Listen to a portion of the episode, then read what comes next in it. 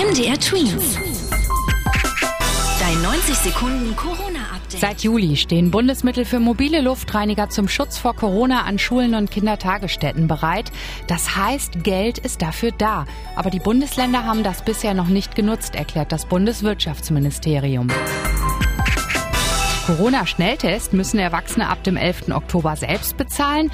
Das sieht eine neue Verordnung des Bundesgesundheitsministeriums vor. Ausnahmen gelten für Menschen, die sich nicht impfen lassen können. Es gelten außerdem einige Übergangsregelungen. Schwangere und 12- bis 17-Jährige können noch bis Ende des Jahres mindestens einen kostenlosen Test pro Woche machen.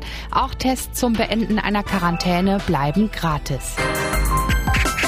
Der Präsident von Amerika, Joe Biden, hält heute einen virtuellen Covid-19-Gipfel ab. Er hat ein großes Ziel, und zwar, dass die Corona-Pandemie bis Ende nächsten Jahres weltweit vorüber sein soll. Das strebt er an mit Impfungen. Bis in einem Jahr sollen 70 Prozent der Weltbevölkerung gegen das Coronavirus geimpft sein. MDR Twins. Dein 90 Sekunden Corona-Update.